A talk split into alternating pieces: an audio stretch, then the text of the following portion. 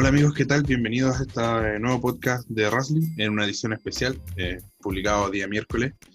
Esto debido a que el fin de semana publicamos nuestro capítulo aniversario. Si no lo has escuchado, te invitamos a que lo escuches desde tu plataforma preferida. Tiene muchas anécdotas bastante entretenidas sobre todo lo que ha sido cubrir lucha libre estos 5 años en Wrestling Pod. Pero hoy día vamos a estar hablando de SummerSlam, de Payback y también de NXT, además de algunas otras noticias del mundo de la lucha libre. Pero no voy a estar solo, voy a estar acompañado de el que yo siempre nombro experto de Wrestling Pod en WWE, aunque a él no le gusta. Jorge Fuentes, ¿cómo estás? Hola David, hola a todos, ¿cómo están? Tal como lo dijo David, vamos a estar repasando un poco lo que fue esta vertiginosa semana que nos dio WWE con 2 pay-per-view y con noticias bastante impactantes que ya vamos a revisar en el momento, querido David. Sí, bueno, yo creo que como somos nosotros dos, una edición especial, vamos a estar solo nosotros dos hablando. Entramos en materia de inmediato, no creo que sea necesario tanta previa. Y bueno, hace 2 semanas atrás, exactamente el domingo... Perdón. Hace exactamente el domingo 23 de agosto fue SummerSlam. Y vamos a ir enlazando al tiro con Payback, ¿ya? Y la lucha de kickoff fue una lucha por el United States Championship, donde Apollo Crews dio cuenta de MVP. Así, a grandes rasgos, ¿tuviste esa lucha, Jorge? Yo no vi el kickoff. Sí, la pude ver, pero yo la encontré algo distinto. O sea, no la encontré una lucha tan de pay-per-view, digamos. Me pareció bien, buena idea de...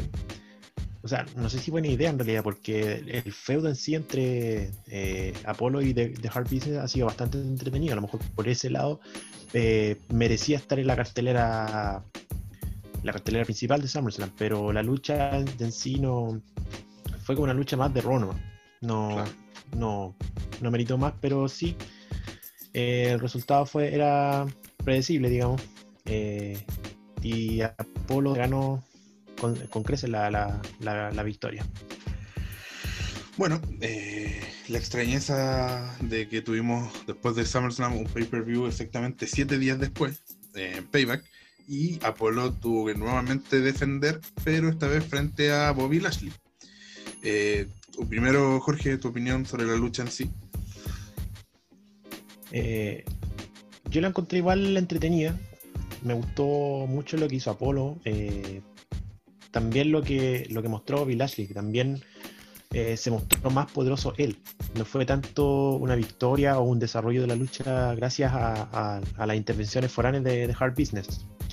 Y de verdad esto como que deja como que dentro de la facción de MVP, Bobby Lashley y Shelton Benjamin como que marca más los roles, creo yo, porque MVP como que se erige dentro de esta facción como el manager, con un rol quizás más alejado del ring, y eso lo pudimos ver en Payback con por qué MVP no ganó el campeonato y Bobby Lashley sí, porque Bobby Lashley digamos que va a ser como el brazo fuerte de esta sociedad. Claro, y supone en rigor que él tendría que ser la estrella de este stable. Claro, y a mí me parece de toda lógica, ¿no? Por lo mismo que tú dices, que en el fondo, a ver, el mérito es de MVP, no lo vamos a negar. Yo creo que tanto Bobby Lashley, que había regresado sin pena ni gloria, siento yo, que sin trascender mucho, y Apollo Crews, que era candidato, yo creo que estaba haciendo todos los años cuando empezaban a correr las listas de despedidos, todos pensábamos que iba a sonar Apollo Crews. Y al final de este feudo, que yo me imagino ya debe estar en sus últimas, no creo que dé para mucho más, deja, no sé, yo creo que podríamos hacer un feudo resucitante, porque resucita Apollo Crews, que como campeón de Estados Unidos, no vamos a decir que se transforma en una estrella, pero es un luchador de semanal, algo que ni siquiera eso estaba haciendo, ni siquiera apareciendo toda la semana. Bobby Lashley tiene una lucha titular donde yo siento que pese a perder queda muy bien parado, y tiene una trascendencia que no estaba teniendo, y hoy día tiene esta corrida como campeón de los Estados Unidos que también lo saca un poco de esa intermitencia, y el mérito es claramente de, como ya dijimos, MVP, que supuestamente volvía así solamente por un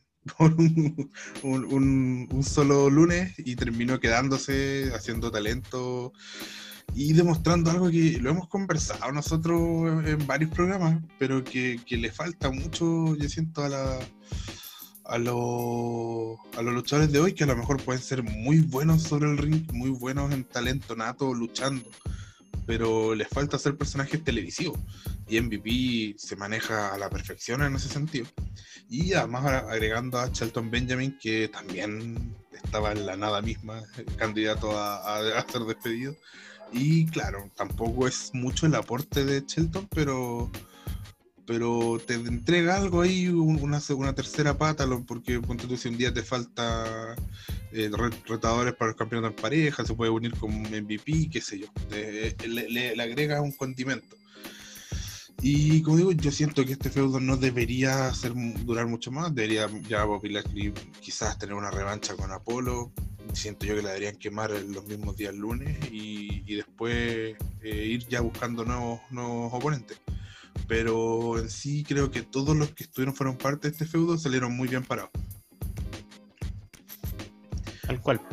De hecho, quisiera acotar un poquito más de Apolo. Yo creo que este campeonato de Estados Unidos fue como una especie de premio, por así decirlo, porque Apolo, yo sentía que Apolo, a pesar de estar bien olvidado en las carteleras semanales, yo creo que cuando les daban minutos, él cumplía.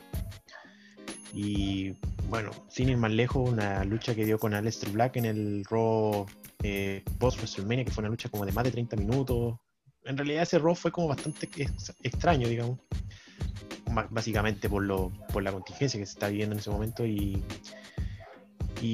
me parece que este campeonato de Estados Unidos igual obedece como a ese premio que debería, que creo yo que le fue otorgado a Apolo, y que me parece que salió bien parado, mucha relación con lo que tú mismo dices.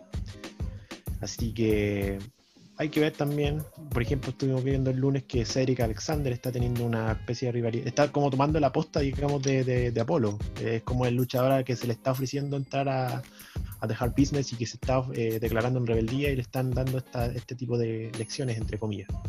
Claro. Bueno, la siguiente lucha de SummerSlam, y vamos a ir enlazando inmediatamente con Payback, porque no analizarlo, yo siento que por separado no tiene mucho sentido. Fue Bayley con Asuka, que fue una lucha, la verdad, bien discreta. Yo siento que no tiene mucho que entregar o mucho que para analizar, y se entiende básicamente porque Asuka era más que un trámite, yo creo, para Asuka, porque la lucha importante dentro del buqueo que era la que iba a tener después con Sasha Banks. No sé, yo siento que no tiene mucho que analizar. No sé si tú algo que decir de este combate. Sí, o sea, yo la lucha igual la encontré entretenida, más que nada pensando, yo pensaba en un momento de que la lucha con Sasha se iba a dar de inmediato, principalmente por lo que sucedió al final. El final obviamente fue malo respecto a la lucha en sí, y después el ataque de Sasha, cuando subieron las dos a atacarla, eso me da la impresión de que el combate venía a continuación, más que nada como para ablandar a Asuka. Claro. Pero más que nada eso. Y, o sea, bueno, yo no soy tan crítico de esta lucha porque siento, bueno, no me gustó mucho, pero yo creo que se le perdonaba porque se entiende por qué fue así la lucha. Y después viene Asuka con Sasha Banks, que a mí esa lucha sí me gustó mucho. No fue una lucha épica, pero creo que cumple. Y que en el fondo te va entregando nuevas aristas de este feudo que se viene probablemente entre Sasha y Bayley, donde Asuka, pese a las intervenciones de Bayley y a la ayuda a Sasha Banks, se erige como campeona de Raw. Y nada, yo más allá de analizar cómo fue la lucha, lo que me interesa es que creo que este feudo, que ha sido muy criticado por muchos fans tan medio más duros quizás, creo que ha sido un aporte para, también lo mismo que hablábamos del feudo anterior, ha sido un aporte para las tres, porque Bayley, siento yo que es una excelente luchadora y se alza de buena manera, y se está trabajando un feudo con Sasha Banks, algo que en NXT dio muchos frutos, esperemos que acá también. Y Asuka, que bien trabajó para que ellas se lucieran, para que perdiendo con Sasha terminaran finalmente ganando nuevamente de vuelta este campeonato, que también le sirve al feudo, le sirve a lo que se está contando, y también le da relevancia a Asuka, que es una de las mejores luchadoras y quizás la mejor luchadora que hay en este minuto en el roster de WWE. Jorge. Sí, sin duda. Me gustó mucho lo que se contó acá, básicamente porque Asuka se vio como la... Bueno, lo conversamos en un par de podcasts anteriores, y Asuka era como la rival, la amenaza de las role models, las modelos a seguir. Y bajo ese punto de vista era como una especie de parámetro para tanto para Bayley como Sasha, era como la vara de medir. Claro. Era como decir, era como la, o sea, era, generaba como la competencia interna entre Sasha y Bayley, que de las dos le ganaba Asuka, y obviamente iba generando esa disparidad que se notó más con el pasar dentro de la semana. Vimos a Sasha un poco más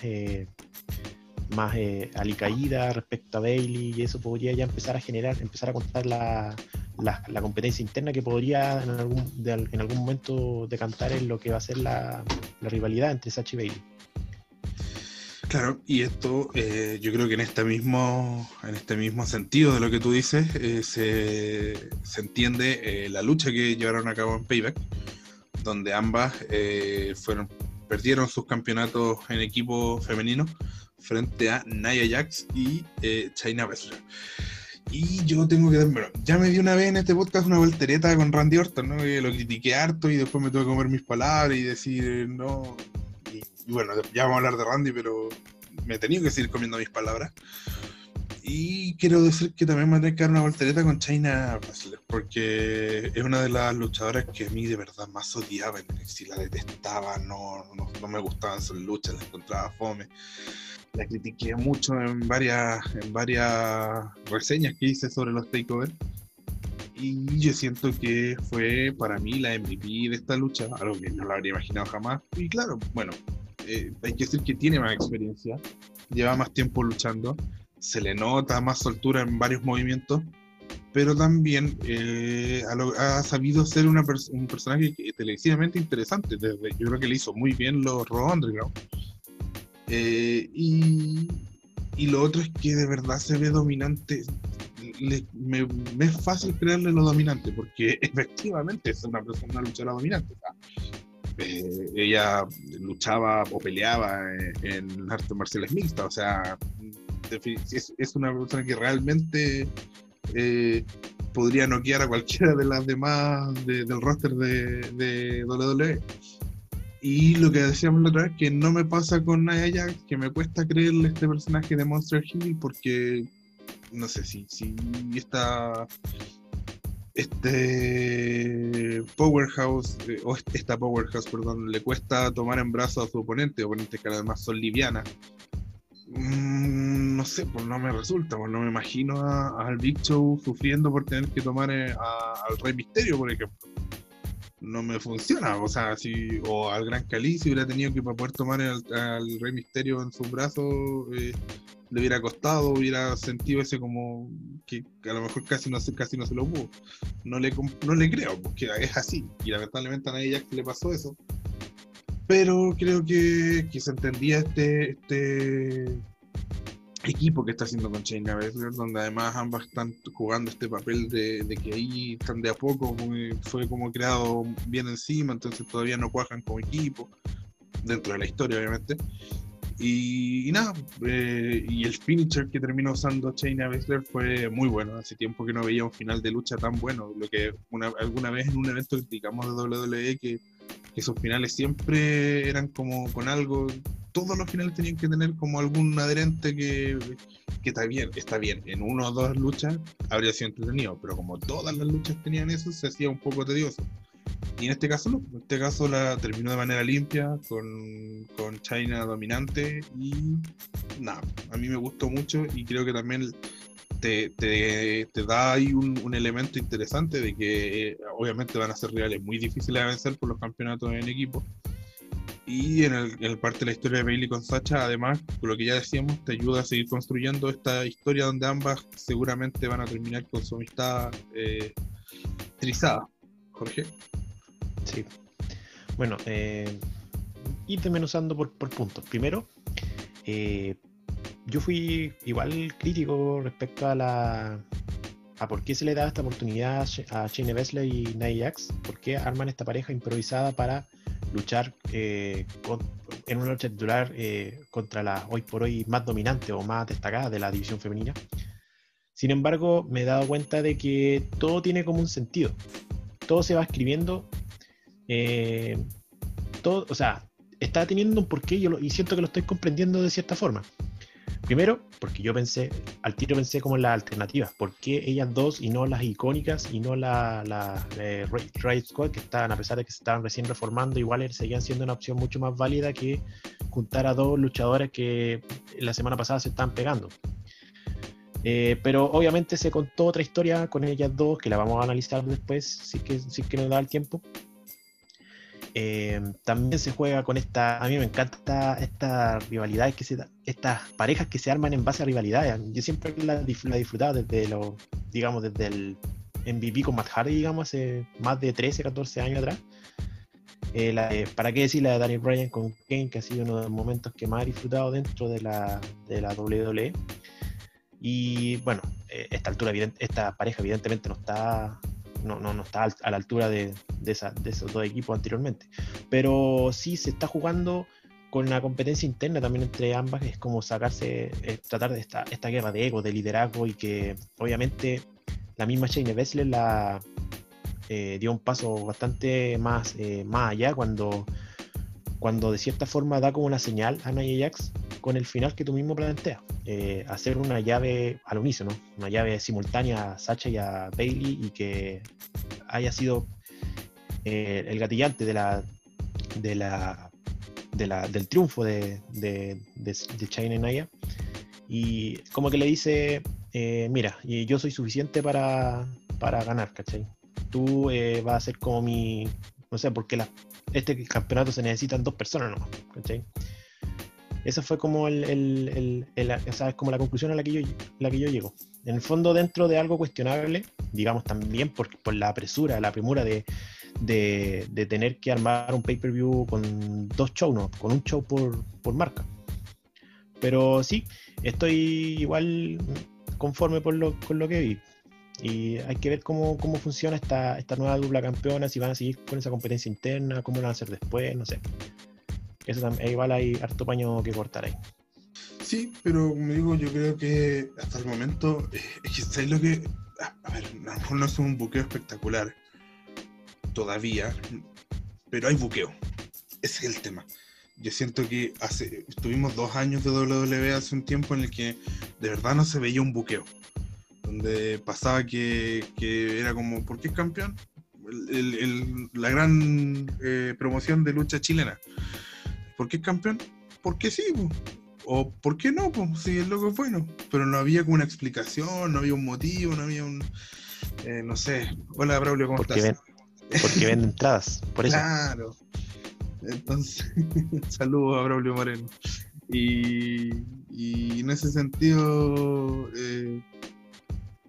hoy día creo que a lo mejor no es el buqueo más espectacular, pero hay un motivo. En casi todos los campeonatos tenemos un porqué o una historia que se está contando detrás. Y eso es bueno. Se puede mejorar, obviamente, pero es mejor que lo que había hasta hace unos años. Incluso, menos de un año, yo creo.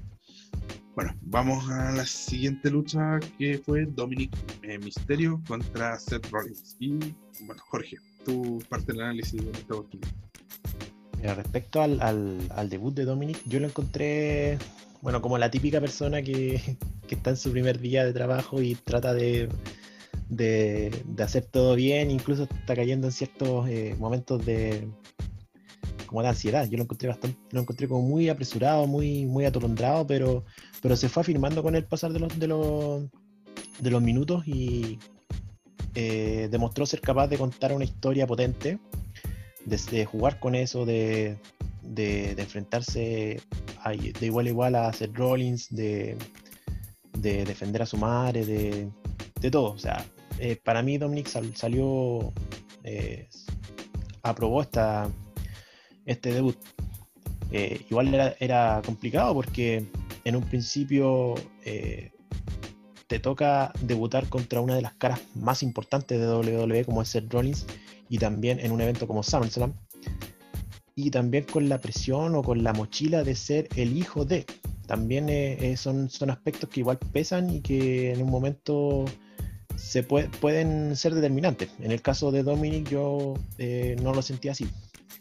Si bien quizás la única crítica que le hago, porque igual es entendible el tema de haber ido con las revoluciones altas, sobre todo al principio, pero en cuanto al storytelling y todo ese tipo de aspectos que necesitaba ese tipo, la lucha, la historia potente con la que se estaba contando esta lucha, bien familiar y todo, de defender el honor de la familia, de su papá. Yo encuentro que Dominik salió muy bien parado de eso. Sí, yo creo que a lo mejor igual le puede jugar un poco en contra el hecho de que debuta en una lucha muy a lo grande y él con muy poca experiencia, pero yo siento que lo han protegido bien. Obviamente este feudo con Seth Rollins es un subfeudo a partir del feudo que tuvo su papá. Por ahí quizás yo siento que no sé, a lo mejor debía ser un poquito más corto el feudo, en el sentido de que las dos luchas de Mysterio con Rollins fueron innecesarias, bastaba con una, creo yo, por ejemplo, no sé. Pero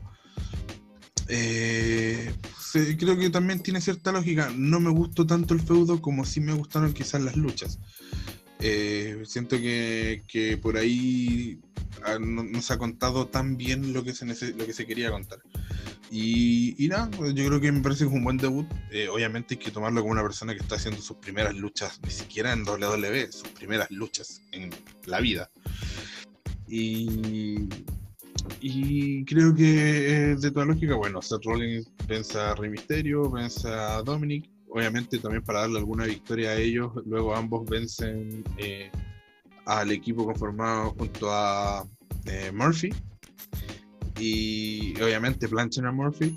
Y yo creo que ya siento yo que también este juego está un poquito desgastado, que ya ambos deberían pasar a otra cosa. Pero en general creo que es una buena lucha, entretenida, la que llevaron a cabo Seth Rollins con Dominik, y también fue una lucha más bien, siento yo, un poquito de relleno, pero que ayudó a pasar el pay-per-view en Payback. No sé, por mi parte no hay nada más que decir. No sé si pasamos al siguiente combate o algo más que decir.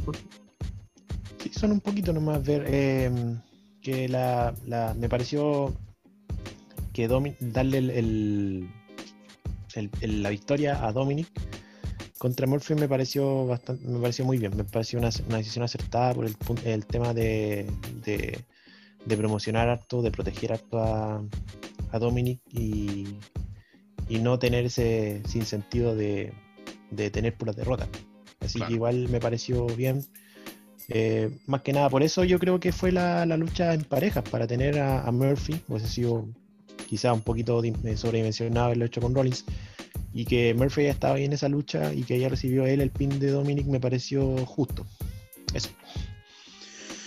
Bueno, brevemente, antes de pasar a la siguiente lucha más importante en SummerSlam, estuvimos la lucha de Sonya Deville con Mandy Rose, que no fue una buena lucha. Yo siento que fue una lucha más baja, una lucha sin descalificación, donde en realidad no haya ningún spot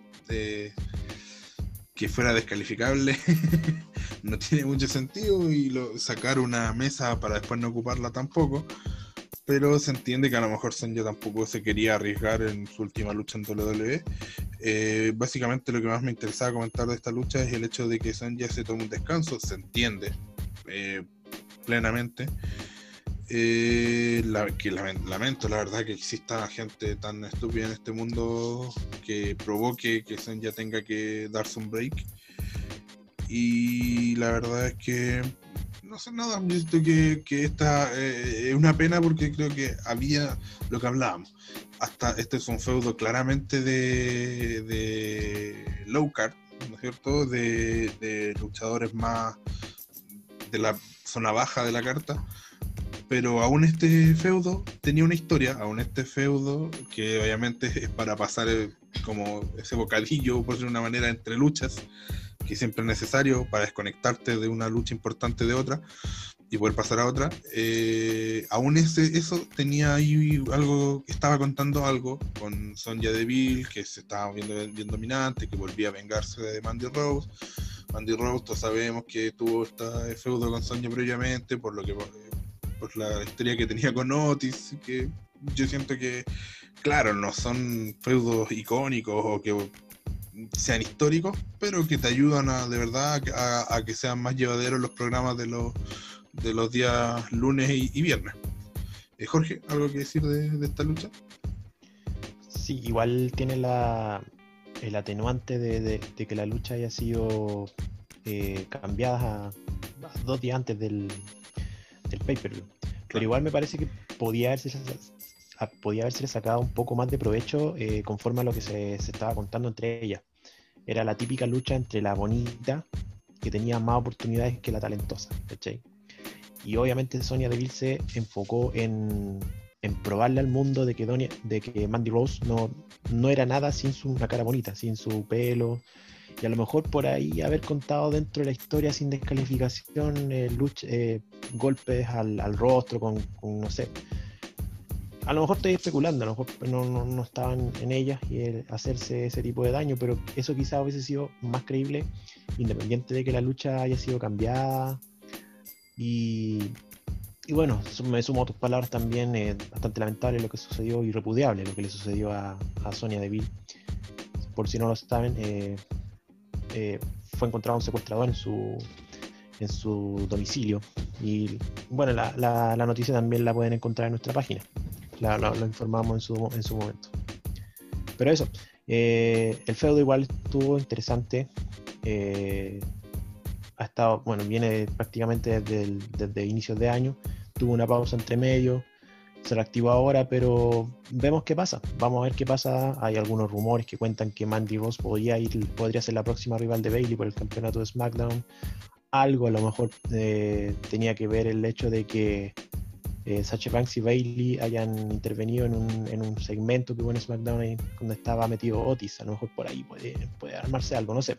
Me estoy aventurando, no sé qué va a pasar con Mandy, no sé qué va a pasar con Sonya. Ojalá vuelva Sonya. Y eso. Y pasamos a la penúltima lucha de SummerSlam, que fue la lucha entre Drew McIntyre y Randy Orton. Y Jorge, que tú comienzas con el análisis. Mira, esta era la primera lucha en donde yo pensaba, o tenía la certeza, que a lo mejor podía haber un cambio de titular, podía ser Randy Orton el que saliera de SummerSlam con el campeonato, pero no sucedió así. Yo encontré una lucha que fue como bien contada psicológicamente, tuvo unas pausas que fueron adecuadas respecto a lo que se iba contando. El final obviamente le dio como una continuidad, digamos, al feudo. Básicamente de ahí parte lo que se contó después, con las tres patadas en la cabeza que Randy Orton le dan Raw, y después lo que sigue en Payback y lo que va a seguir ahora en Clash of Champions. Tiene que ver mucho con el final, de que Drew McIntyre le tocó un poquito la oreja a Randy Orton diciendo de que él, ganándole la lucha, el combate de lucha libre más importante de la historia en Backlash, y él le gana con una maniobra de wrestling, hace que lo ponga en un nivel superior al mejor luchador, digamos, y que después estaba dispuesto a darle una revancha tipo casi como por lástima, donde ahí podía ganarle con la Claymore. Yo creo que más que nada fue por eso el final, que en su momento cuando yo vi la lucha lo encontré como bastante anticlimático respecto a lo que se estaba contando, pero todo tiene un porqué. lo mismo que estaba diciendo hace un par de minutos atrás. Sí, sí, yo también lo sentí un poquito anticlimático, básicamente porque la lucha me había gustado harto. Y sentía, a ver, lo que hablaba antes de que Randy Orton me sigue tapando la boca. Yo siempre fui como un luchador que no, una persona a la que no le gustaba mucho Randy Orton. Básicamente por eso, porque él siempre habla de sentar culos en los asientos. Y que a mí me pasaba que cuando él llegaba en sus luchas me decepcionaba y sentía que él tampoco había sido un buen compañero en cuanto a prestarse a construir otros luchadores. Y bueno, todo eso quedó en nada porque primero no decepcionó de su lucha con Edge, fue una lucha de lucha libre pura y dura, ¿cierto? Obviamente no está sentando culo en los asientos porque no hay público. Pero lo de culo en los asientos lo dijo él mismo en alguna vez cuando empieza a responderle a estos luchadores de las indies. Pero si no estuviéramos en una situación de pandemia, seguramente mucha gente iría a los eventos para ver a Randy Orton. Y además siento que era una muy buena lucha con Drew McIntyre, donde todo el rato Orton construyó a McIntyre. O sea, una lucha donde obviamente también hay momentos en los que Randy Orton toma el control de la lucha, pero era la lucha clásica para darle a McIntyre un nuevo estatus. Que como la lucha, no sé, en su momento la primera lucha que gana John Cena, no sé, o sea, esas luchas que dice ya, o Edge cuando le vence a Mick Foley, qué sé yo, ese tipo de lucha, y en eso lo siento súper admirable por parte de Randy Orton. Y sí, claro, quizá al final yo decía, tendría, para cómo se estaba construyendo la lucha, tendría que haber sido una Claymore, pero tampoco, o sea, no siempre tiene que pasar lo que uno quiere. Y sigo un poco fascinado con el tema de Randy Orton porque ya pierde con esta movida clásica de lucha libre que es la planchita. Y al día siguiente Randy Orton tiene este encontrón con Kate Lee y para llevar a cabo una lucha en Payback, donde nuevamente Randy Orton construye a Kate Lee. O sea, Kate Lee debuta ganándole de manera limpia y de manera con una victoria clara, una victoria controlando a su rival en todo momento, y ese rival es Randy Orton. O sea, yo creo que no vi un debut tan potente desde Kevin Owens ganándole a John Cena. Y ojalá que se hayan aprovechado, porque al final después Kevin Owens pierde dos luchacillas con John Cena, que no tenía ningún sentido, porque sabemos que John Cena acostumbraba a no aceptar que tenía que perder feudo. Espero que Randy Orton no sea eso, porque me está encantando lo que está haciendo, y no sé si será con Kate Lee o con Drew McIntyre, pero que siga ayudando a construirlo. Y nada, creo que me tiene muy emocionado esto. Bueno, a lo mejor yo pensaba que podía ganar Kate Lee para la lucha de Clash of Champions, pero gana Orton, también no me parece mal. Entiendo que no planchó a Kate Lee, sino que planchan a Rollins, ¿no? Claro.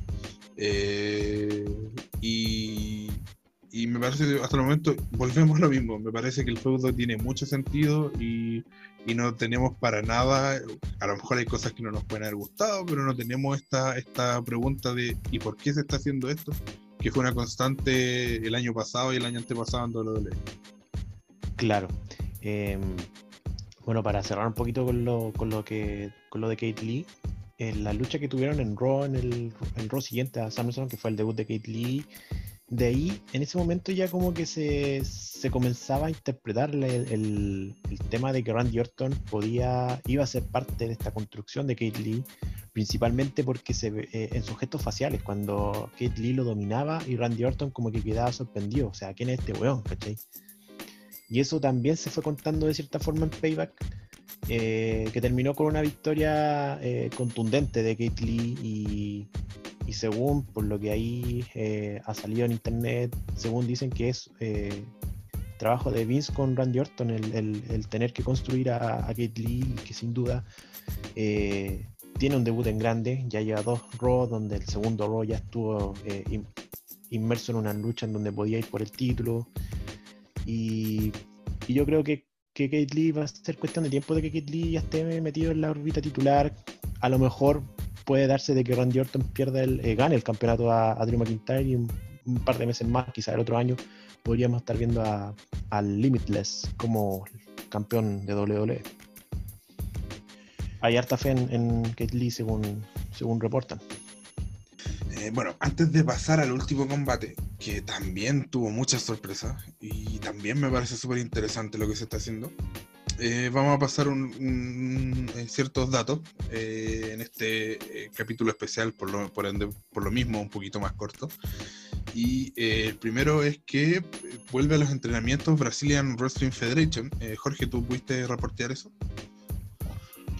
Sí, en sus redes sociales la agrupación brasileña, la Brazilian Wrestling Federation, anunció de que iba a volver a retomar sus actividades para el día sábado 29 de agosto.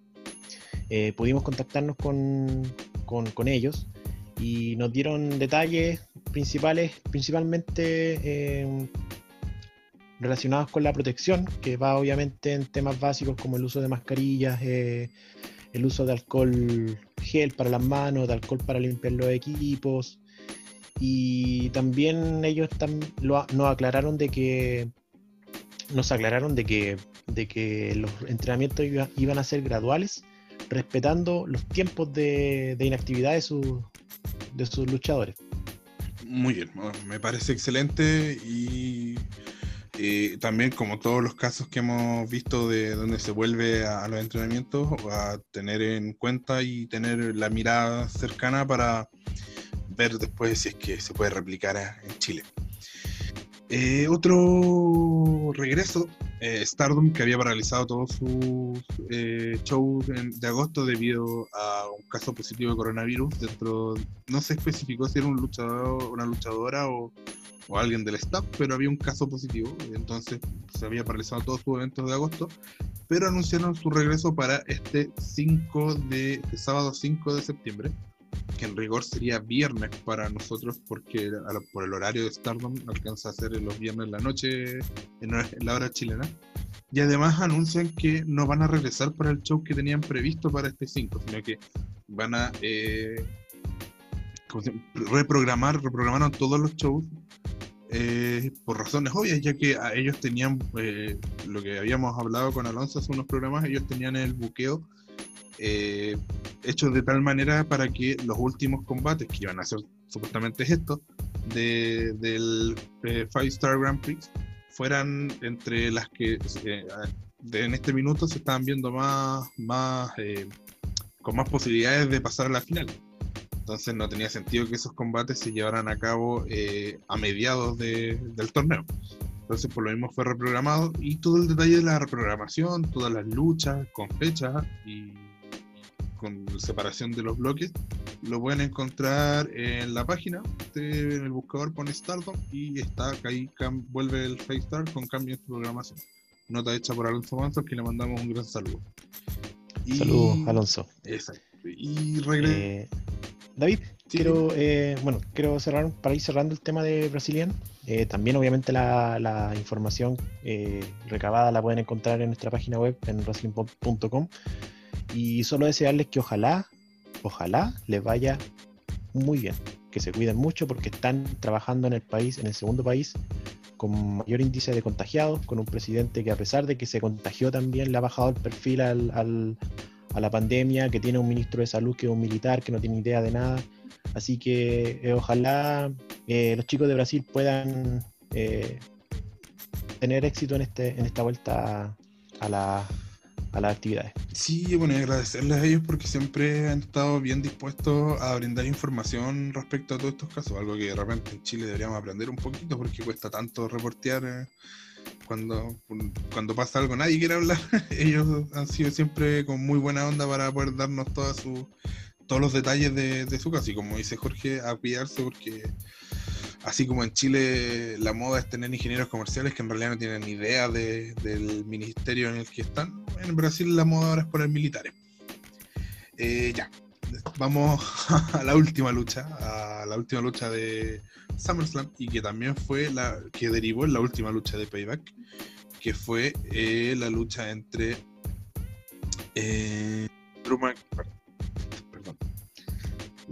Bray Wyatt y Braun Strowman. Y bueno, Jorge, comienza tú con el análisis.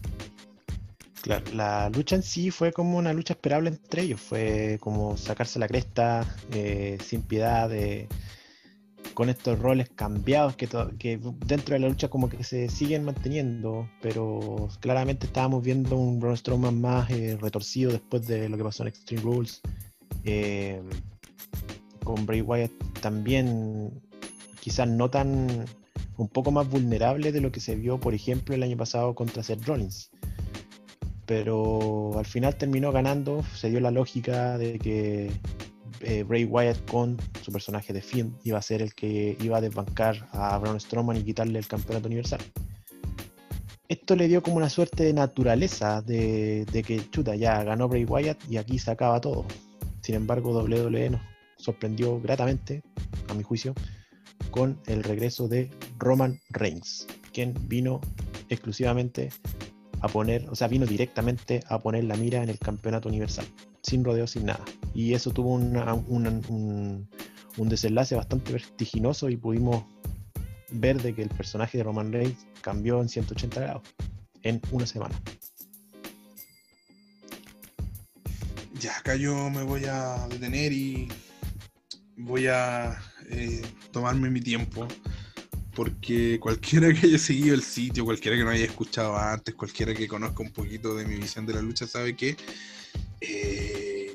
a mí, yo detestaba a Roman Reigns, o detesto a Roman Reigns, no sé si se los presento en pasado, y que Roman Reigns es el culpable de que estuviera casi 2 años sin ver WWE a ese nivel. Llevo varios WrestleMania donde para el main event simplemente me iba a dormir, porque no quería ver la lucha de Roman Reigns. Me parecía un personaje aburrido, me parecía que sin variación, algo que alguna vez hablamos mucho sobre una columna que escribí respecto a algo que dijo el Chasca Valenzuela, el escritor de novelas, que el personaje siempre tenía que tener cambio, porque si no cambiaba significa que todo el recorrido que había llevado no servía para nada. Roman Reigns era un personaje que desde en 7 años no había tenido absolutamente ningún cambio, más allá de alguna lucha con otra actitud, pero en general.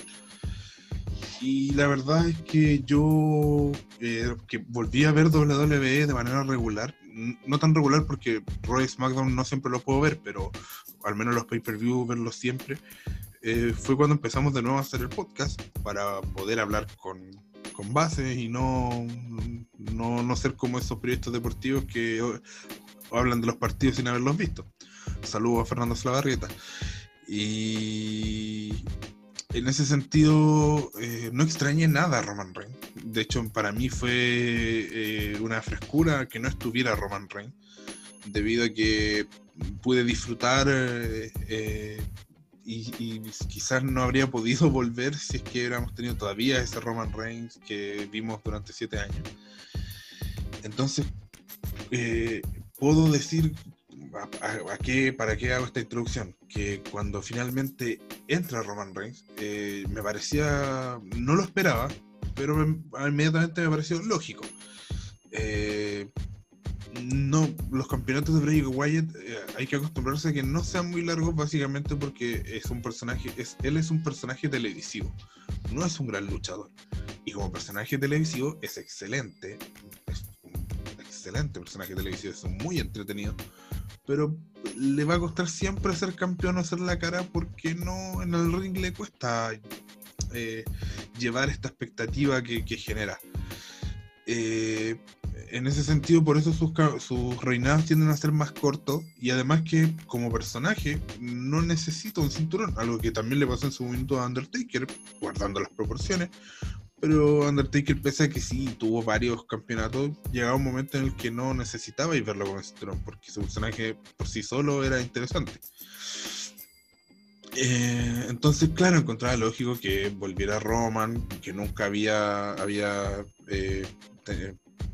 tenía una oportunidad, que al final no pudo canjear porque él se arrestó debido al coronavirus. Lo interesante, sí, porque a mí me llamó mucho la atención, es que tenía otra actitud. O sea, era evidentemente otra actitud, sin necesidad de hacer algo muy vistoso, porque si tú analizas la entrada de Roman, más allá de que golpea diestra y siniestra y pega silletazos, qué sé yo, no había nada en Roman muy evidente que te dijera, ahora Roman es villano, o es heel, o es rudo. Pero sí, él mostró otra actitud. Y primero se habla bien de Roman, porque a mí me pareció un personaje muy monotemático, y el que sin necesidad de hacer grandes aspavientos, tú te des cuenta que hay una diferencia, habla bien de su capacidad de interpretación. Y bueno, luego entra en acción este tema de juntarlo con Paul Heyman, que ya inmediatamente tú dices, ya, si está con Paul Heyman es porque es heel, o villano, o rudo, lo que sea, como quieran decirlo. Y después este juego de no firmar el contrato, firmarlo a la última hora y ganar el campeonato. Pero ya, o sea, creo que es primera vez donde WWE, porque no era culpa de Roman Reigns, y yo le dije muchas veces, o sea, detesto a Roman Reigns, pero no es culpa de Roman Reigns. Es primera vez que WWE nos muestra a Roman como campeón de manera distinta. Siempre WWE nos quería vender, mira qué poderoso es Roman Reigns, mira qué bien se ve, mira, él es el más malote, el más padrote, como dirían los mexicanos, qué sé yo.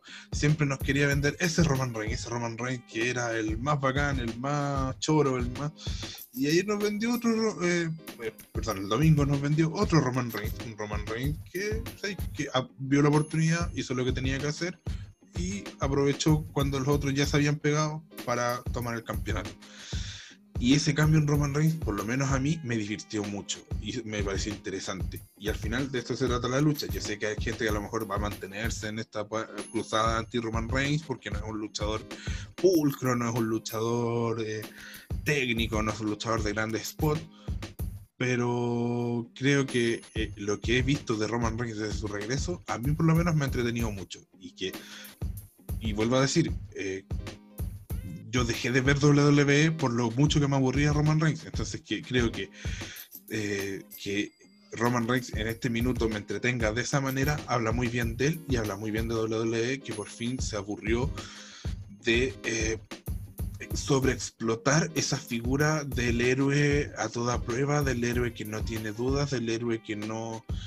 que jamás hace trampa, del héroe que siempre tiene que luchar contra la maldad en el mundo, que ya la había reventado con John Cena, que ya la había exprimido hasta el hartazgo con John Cena, que provocó que hasta John Cena lo pifiaran, siendo que era en su momento el luchador preferido de WWE, el más aclamado. Entonces mantenerla 7 años con Roman Reigns de verdad era de un absurdo total.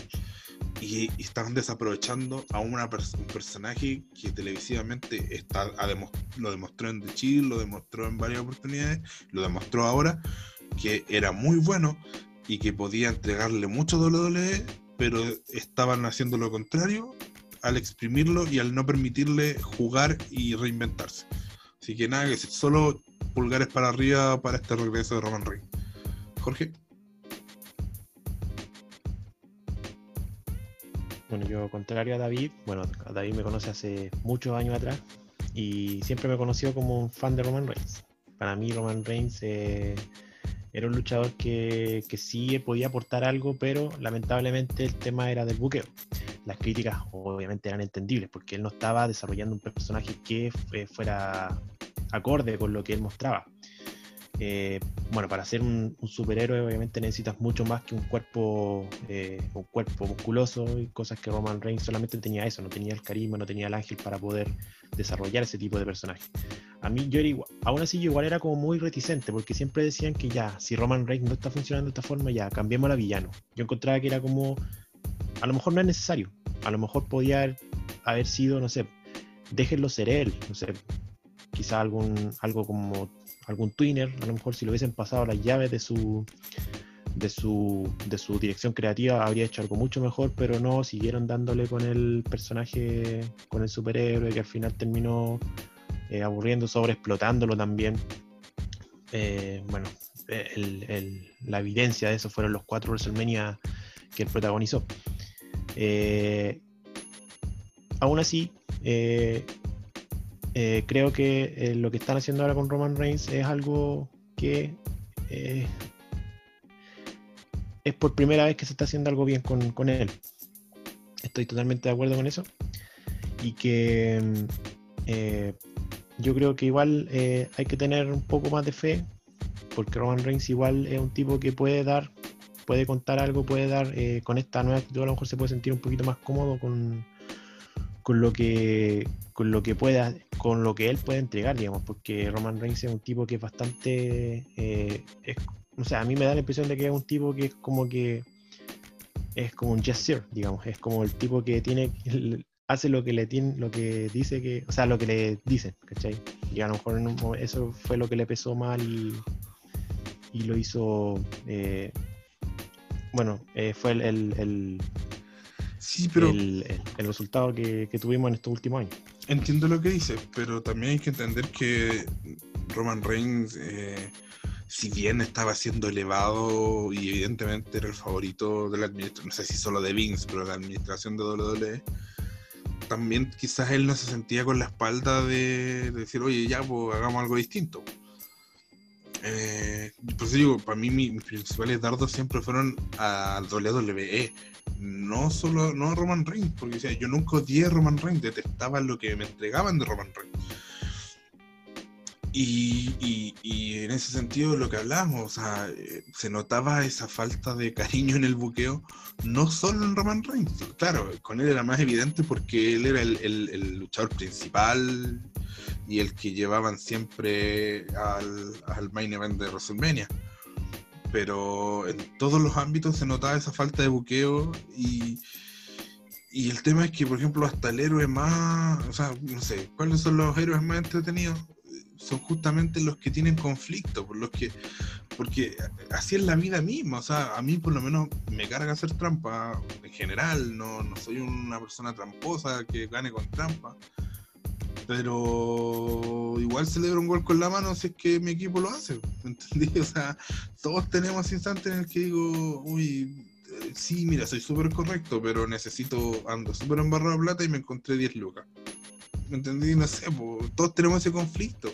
Nadie es un ejemplo, nadie es la virtud encarnada. E incluso las personas que son así, como ultra mega virtuosas, que todo lo hacen correcto, por lo menos para mí me resultan aburridas. No soy amigo de ese tipo de personas. Entonces lo mismo pasa con los personajes, por tener un personaje sin conflicto, sin que nunca tuviera algún matiz, sin que nunca dijera, ¿sabes qué? Me aburrí y voy a hacer trampa o ni siquiera trampa, porque técnicamente Roman Reigns no hizo trampa, ¿entendés? O sea, no ganó con trampa, lo que hizo fue jugar con las reglas del combate, pero entonces hasta eso te entrega un matiz que no lo estaban dando y que inmediatamente hace más interesante un personaje. Era simple, era súper simple, no era tan difícil, no era física cuántica. Claro, eso fue lo que le puede aportar Paul Heyman, el tema del negociar mejor, entre comillas, de tener una persona que sepa más de negocio al lado de él, porque a lo mejor sin Paul Heyman habríamos visto este Roman Reigns tipo Braun Strowman, el tipo que llega, básicamente el lema de la camiseta, el tipo que va a llegar, va a destruir y se va a ir, pero nos va a contar a lo mejor una historia más interesante de por medio, y me parece que ese es el punto por el cual Paul Heyman está incorporado dentro de la... incluyen a Paul Heyman al lado de Roman Reigns más que enmarcarlo como villano. Estoy de acuerdo contigo, pero totalmente, o sea, sin Paul Heyman, sin esta nueva actitud de Roman Reigns, ¿qué lucha habríamos visto? Llega Roman Reigns, entra, parte la lucha con los otros dos, parte siendo súper dominante, después ambos se unen, lo sacan de la ecuación, cuando pensáis que va a ganar o Strowman o pensáis que va a ganar Wyatt, aparecía Roman Reigns, que se había comido, que estaba destruido porque se había comido 5 finishers, pero sí, él igual se volvía a levantar, hacía los típicos movimientos, pum pum, dejaba tendido a los dos, ua, y ganaba el campeonato. Y que hubiera dicho yo, puta, esta lucha, o no solo yo, que hubiéramos dicho, esta lucha ya la vi 7 años seguidos. En cambio, esto que se uniera a Paul Heyman me entregó una lucha que yo no había visto. Yo no había visto esta lucha. O sea, no tengo ningún ejemplo para decir, oh, es lo mismo que le vi hacer a Roman. No, nunca la había visto hacer. Entonces, te vaya a costar con una sensación de que no perdiste el tiempo. Porque, por ejemplo, a mí me pasaba esto, que te veía el evento y como, puta, esta lucha ya la vi en 15 pay-per-view anteriores. Me opaqué. De hecho, por eso no los main events de WrestleMania no los veía, porque no me entregaba nada, no me adicionaba nada a lo que yo ya había visto de lucha libre. Entonces, en cambio, este combate sí lo hizo. O sea, sí, ya sea porque después hagan de nuevo todo mal con Roman Reigns, o porque no, o esta lucha va a ser algo bonito en la historia de Roman Reigns. Ya sea porque uno diga, ¿por qué no siguieron esto que hicieron con Roman? O porque uno diga, desde este minuto, la carrera de Roman Reigns empezó a ser mejor. Por ambas razones. Pero es un hito.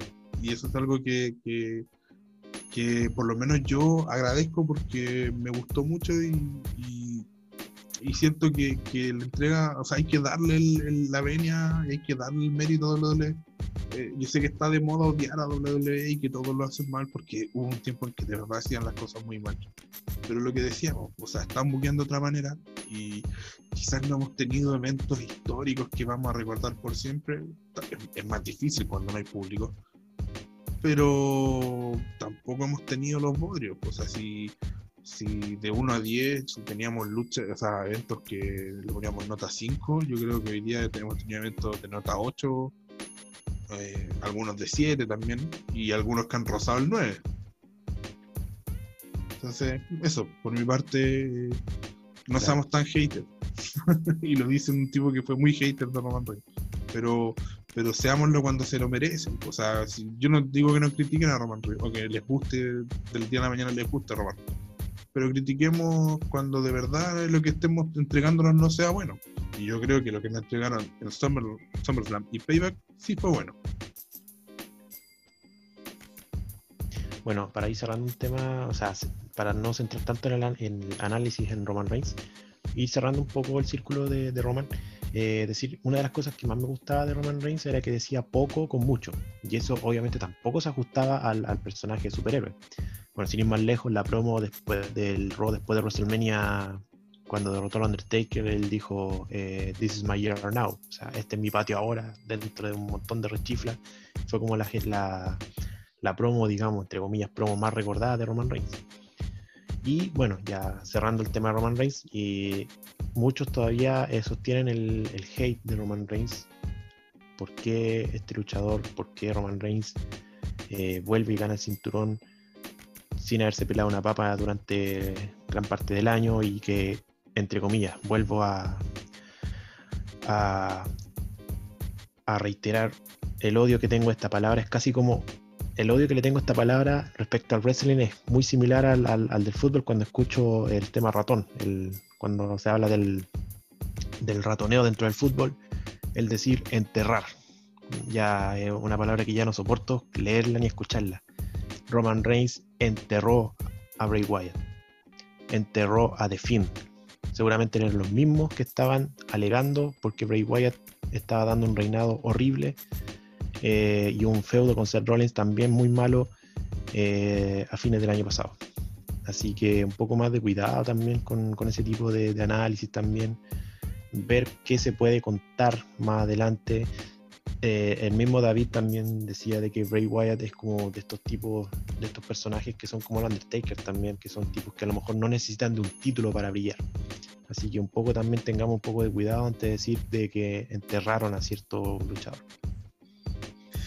O sea, sí, a ver, a mí me pasa que no es necesario que todo el mundo analice, o no todos tienen que ser analíticos de lo que ven. A mí me gusta analizar lo que veo. Lo hago así en el fútbol, lo hago así en el básquetbol, lo hago así en la lucha libre, lo hago así en las películas. Hay gente que no, y está bien, si tampoco tiene que ser una obligación. Pero de repente, o sea, si no te gusta lo que ves, si de verdad llega un punto en el que te quejas todo el día de lo que te están entregando, deja de verlo. O sea, yo dejé de ver WWE porque no me gustó, me aburrió, me saturó, sentía que perdía mi tiempo. Entonces, si sigues viéndolo, si todos los lunes estás ahí, si todos los viernes estás ahí, si todos los domingos que hay pay-per-view estás ahí, es porque en realidad tampoco tan malo no lo están haciendo. Algo te entrega, algo te gusta, algo... Entonces, no sé, no digo que no se pueda criticar, pero demasiado llanto en todo aspecto.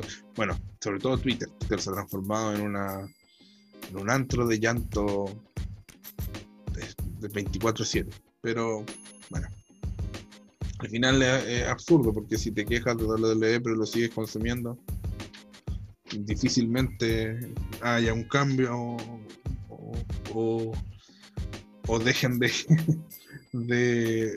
escuchen lo que está viendo la gente, y además tampoco tendrían por qué escucharlo. Bueno, la gente no sabe lo que quiere, es algo que alguna vez me lo dijo un promotor de lucha y es muy cierto. Bueno, ya yo creo que ya no hay mucho más que agregar. No sé si él quiere decir algo más, Jorge. Bueno, o sea, estos dos pay-per-views, más allá de que hayan sido de una semana de diferencia, siento que se pudieron complementar bien. Las historias que se contaron de un pay-per-view a otro también entregaron cosas para más adelante, y yo creo que el WWE está en un buen momento, quizás en cuanto a buqueo. Hay porqué de construcciones, hay nuevas estrellas que se están generando, tenemos buenos campeones. Por ahí pueden haber algunos que están flojeando, como por ejemplo los Street Profits. A lo mejor ya no sé si pueden contar algo más como campeones, y bueno, yo estoy, digamos, no sé si esperanzado, pero sí bien expectante a lo que va a ofrecer WWE de aquí a fin de año. Eso. Sí, bueno, yo creo que la división en equipos debería ser solo un cinturón y que estén, por ejemplo, solo en Raw. Siento que ya que dura 3 horas, no encuentro mucho sentido, porque además tienes que entender que al alargar el espacio de las mujeres de la lucha femenina que se hizo, o sea, hay mucho más tiempo para las luchas femeninas. En SummerSlam tuvimos 3 luchas femeninas. O sea, no me recuerdo un pay-per-view con tantas luchas. Entonces hay que entender que al darle ese espacio a las mujeres, evidentemente tenías que quitarle un espacio a otra división, y esa división que a la que le quitaste espacio fue la división en pareja. No es que me parezca que esté mal, pero por lo mismo no tiene mucho sentido tener 2 campeones en pareja, si de verdad el tiempo que le estás dando es muy poco, porque no tienen más tiempo para darle. Entonces mejor una la división y que estén en el programa más largo, que en este minuto es rock. Pero bueno, no es algo que estamos elucubrando nosotros, pero WWE no nos va a escuchar. Bueno, y si no escuchan, les mando un saludo y contrátenme, los puedo ayudar.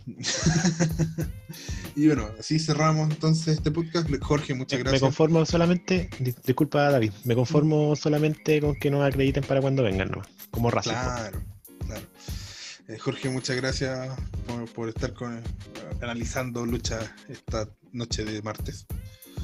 Así es. No, gracias a ti, David, por esta buena conversación que tuvimos. Y recuerden que todos los resultados, si no has visto SummerSlam o Payback y no los quiere ver o quiere saber qué pasó nomás, a los resultados en nuestra página web, ir así como también todos los resúmenes semanales de Raw y SmackDown, y a partir de ahora ojalá vamos a incorporar los de NXT también. Y los de All Elite Wrestling desde la próxima semana. Así estamos expandiendo nuestro contenido internacional. Bueno, muchas gracias por escucharnos. Este sábado volveremos, bueno, domingo en la mañana en rigor publicaremos nuestra programación habitual. Seguimos con nuestra celebración de los 5 años. Se vienen todavía unas poquitas sorpresas más. Y nada, abríguese porque está haciendo frío. Lávese bien las manos, el coronavirus no se ha ido, por favor. La gente donde se levantaron las cuarentenas no salga a hacer vida normal porque todavía no estamos en una normalidad. No, por ejemplo, o sea, si tiene que salir a trabajar lo entiendo, pero vi gente que empezó a jugar a la pelota y no da. Cuídese, por favor. Lávese bien las manos, use mascarilla, no tome cloro, como dice siempre Alonso Manso, y nos estamos viendo el fin de semana. Un abrazo. Sí, voy a dar un aviso antes de cerrar. Hoy miércoles a las 21 horas va a ser en forma extraordinaria nuestro Wrestling Pod Live, que habitualmente lo hacemos el día jueves, y voy a estar conversando con el presidente de Full Antofagasta, el señor Sebastián Hoffman. Eso.